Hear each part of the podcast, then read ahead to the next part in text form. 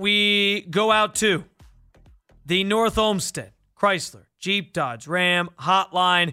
We welcome in a good friend of mine, not just because we share the same name, but because he's also a very good dude and he does a tremendous job covering the Cleveland Cavaliers and basketball in general for Cavs Insider and Hoops Industry. Spencer Davies, formerly a 92 to the fan colleague as well, joins us on the show. What's up, Spence? Spencer squared, man, except we're not doing it on camera. I know. We didn't get a chance to do it this week because I wasn't there Monday. Um, but I'm happy to be doing it with you here a little bit later in the week, uh, just an audio version of it. But I, I know the conversation is going to be great, and there's certainly a lot to discuss with this team as they as they hit the All Star break. I, I guess the first thing I want to talk about is just some people I think read into the last two games before the All Star break a little bit too much, in my opinion, because I, I think sometimes we get so I don't want to say bored with the NBA season, but it's so long that we just try to like find answers in every little moment and we treat it like the NFL where it's like week to week we just want to like debate what does this mean for the Cavs?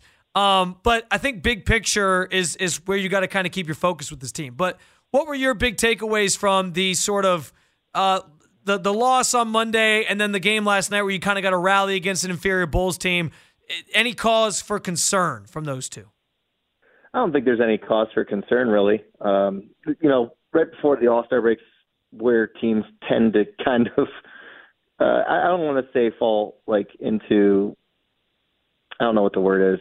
Uh, like lackadaisical. For, yeah, lackadaisical habits or anything like that. But you know, it's just kind of human nature, right? Like you know that you're going to have this week long break. Um, you know, they don't play again until Thursday next week, and it's just one of those things where you, they didn't come out focused, um, you know, to start both of those games. But I think they had a chance to win it at the end of Monday. Um, and, you know, obviously a, a, a three point attempt by Darius Garland fell a little short, but, you know, he comes back around in this Bulls game and ends up having the best close of any Cavalier uh, in that last minute, in my opinion. So it's just one of those things where, you know, you, you can't, you know, play with your food, so to speak. Um, and they came out and I mean, they've still been playing really good basketball. Yeah. Like last night, they had 31 assists on 40 field goals. I think it's the eighth time that they've had 30 or uh, plus assists uh, this season. So it's like there's, like you said, there's too many things that people look into. And I mean, they've won 18 out of 20. Bottom line, uh, they're second in the Eastern Conference.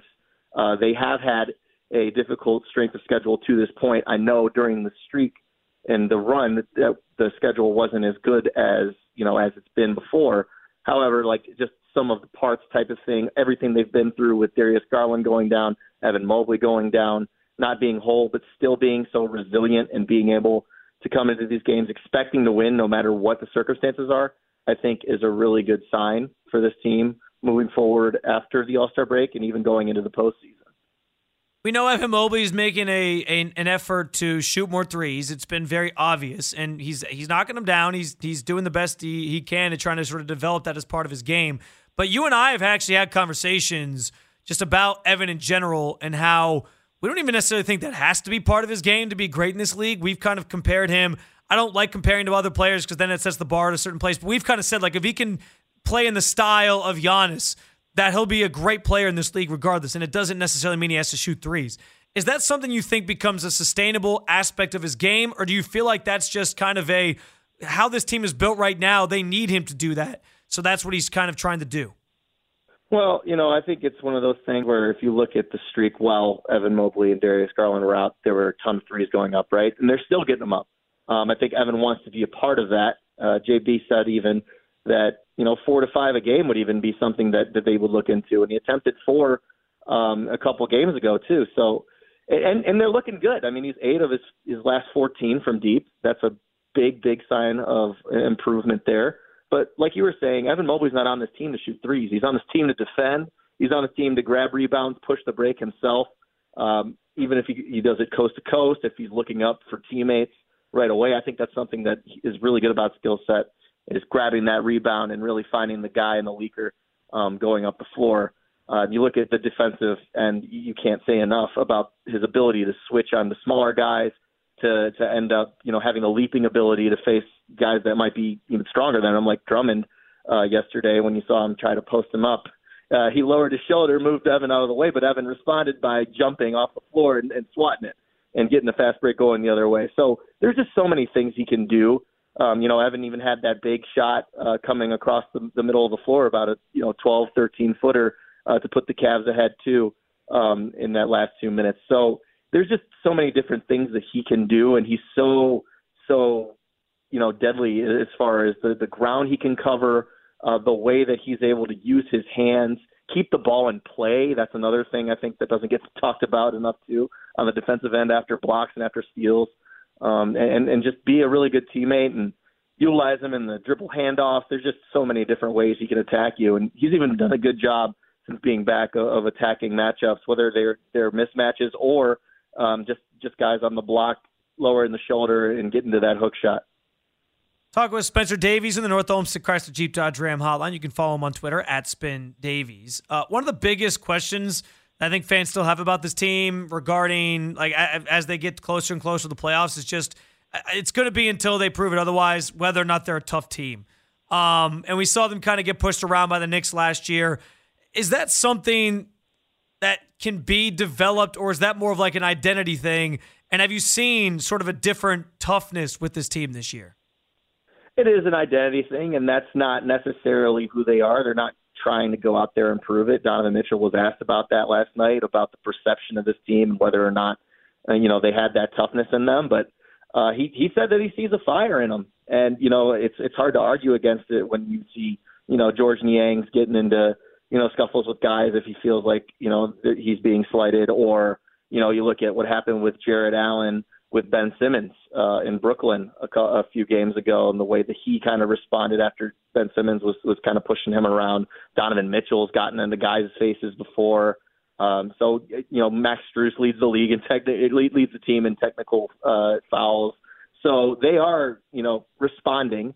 Uh, again, they're not trying to go out there and, and show that there's something, uh, but they they aren't going to be pushed around, and they're they're showing this resiliency uh, from a mental standpoint too, and I think that's huge. So you know, whether teams are trying to get under their skin on purpose or, or whether this is just a product of how the games have been going this year, I think that they've shown that that there is a little bit more of that that kind of that grittiness to them, and you know, I kind of you know attribute that a little bit to the makeup of the team this year, the experiences that they had in last postseason, uh, and even having a guy like Tristan Thompson around, Georges Niang around, Max Strus, who who know in the playoffs that it takes you know that kind of that grit and that toughness and that that ability to to hit back you know, when that yeah. stuff happens. You mentioned those guys, especially the additions of Strus and Niang, because those are the two big free agent additions this offseason. Um, how much does like their just presence uh, add to their the, the team's ability as a whole to kind of be more tough? Like, how, how does that? Have you seen that kind of rubbing off on guys, and how how has that rubbed off on guys? I, I think it's rubbed off on guys because I, I don't know about you, but I don't know the last time I saw Jarrett Allen get up and, and go up to somebody and shove them in their chest uh, so you know, like, that was awesome. And maybe you know, maybe that's Tristan too. You know, Tristan's probably had a part in that as well. Um, but you can see that they're searching out contact though on offense. I think that's different. Like they're they're not waiting for guys to to come to them. They're going at them if that makes sense. Um, and, and you see that with Evan Mobley. You see that with Jarrett Allen when he's backing guys down in the post, if he finds somebody, um, you know, on the pick and in the pick and roll and catches it and goes straight up and kind of lower that shoulder again. Um, so and and I mean, you know, Donovan Mitchell, I think is another you know another part of his game that doesn't really get talked about is that he he brings the team with him. So he's getting up and you know you noticed it last night against Chicago, and you know it's a little bit I don't want to say lackadaisical, but like it is a little bit kind of down. The energy's down a little bit. So what did he start doing? He started attacking the basket, and he got to the line. He, he shot uh, 12 of 13 from the free throw line last night. Um, you know, and he started to kind of put pressure on the defense in that way, put pressure on the team on the road that that you know thought that maybe that they could take advantage and and you know get a little bit rough, rough them up a little bit. So um, I think that that's another big part of this. Uh, again, it goes back to the playoff series certainly, um, but you know you learn from those experiences and.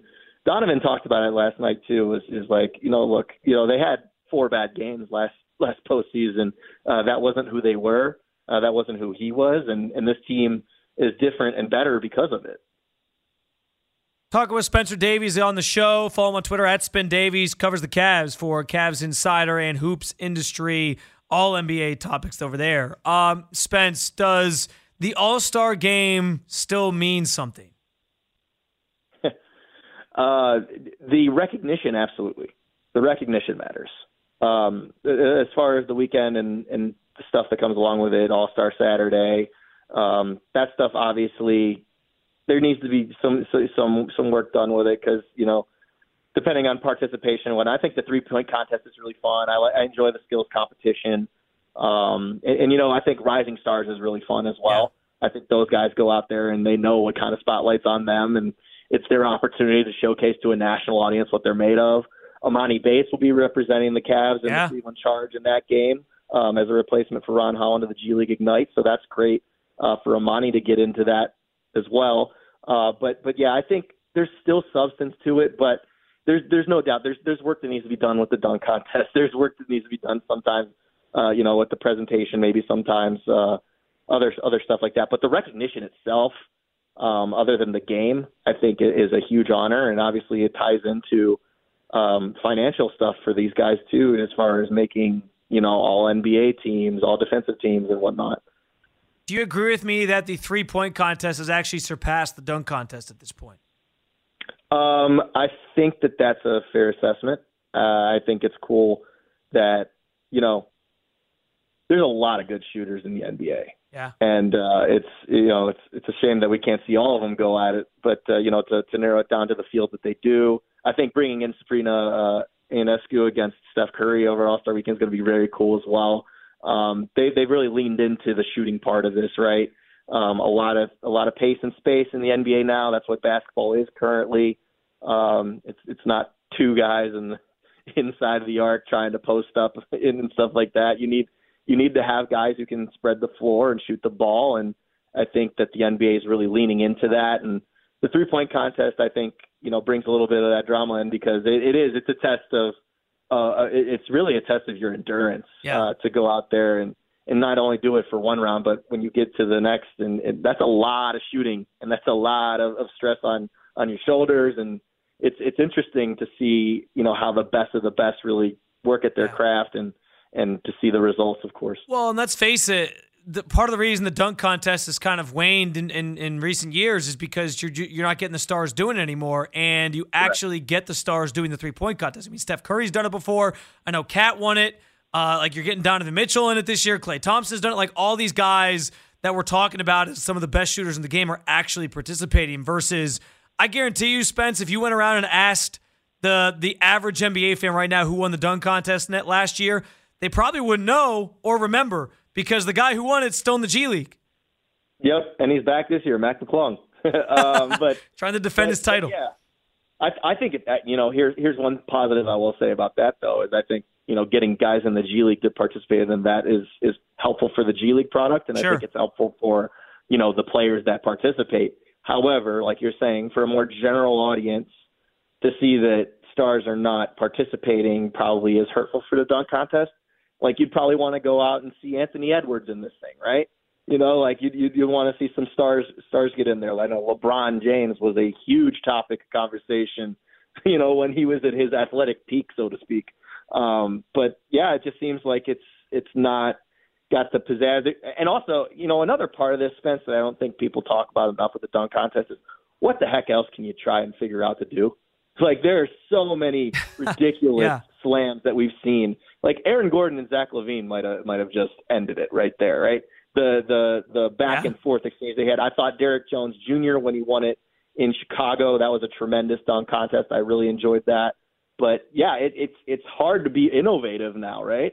Uh, it, you, I don't know how many years it's been going on, thirty, forty something years, and it's it's a difficult thing to try and be creative and try to be original few more minutes with Spencer Davies. I, I got to ask you about this because I had this take the other night when uh, I was hosting Tuesday when they retired Shaq's jersey in, in Orlando. And I said that the Shaq Orlando jersey, like the black one with the pinstripes, is actually a better jersey than Shaq's Lakers jersey.